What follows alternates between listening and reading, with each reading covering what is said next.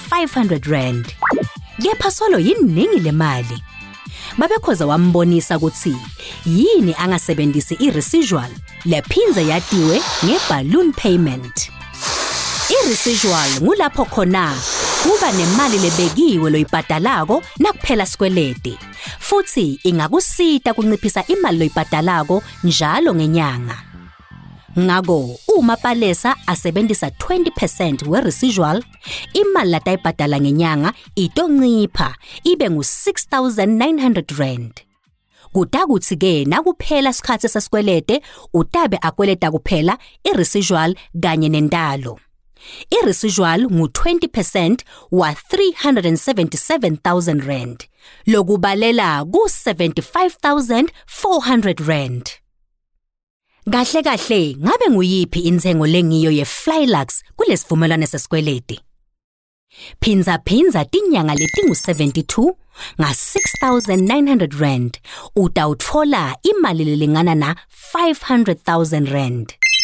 Kanye neresidual nentalo yayo utawutfola cishe 600000 rand. Leyo mali ingetulu kwa 200000 rand kwendlula inthengo yakuqala.